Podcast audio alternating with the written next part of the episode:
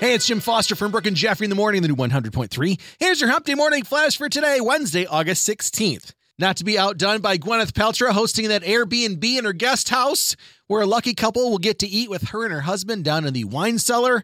Ashton Kutcher and Mila Kunis made a big announcement on Instagram. Hey, babe. Yeah. Oh no.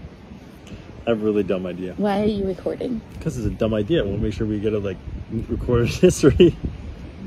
okay, here, here, it's dumber than my mustache. I promise. I'm sure. Mm.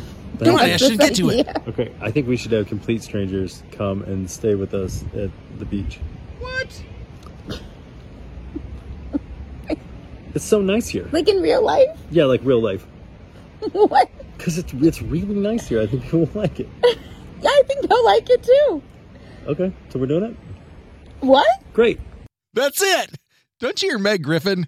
Instead of Mila Kunis, all I hear is Ashton Kutcher hanging out with Meg Griffin, which is really weird.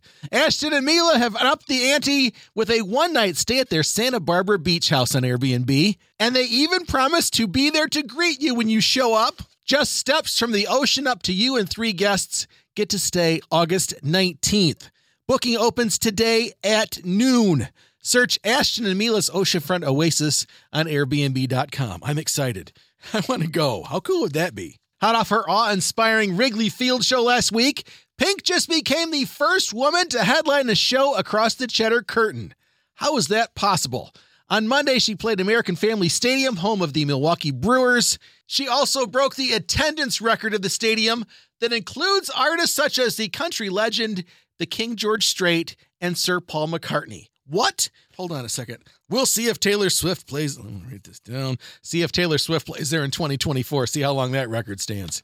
And finally, a viral video going around the internet shows Nick Jonas falling through a trap door at last night's show at Boston's TD Garden. He's singing, he backs up and falls about knees deep into this hole. You see him mouth the word ouch, but he gets up like nothing happened and continues the show. Nick Jonas, consummate professional.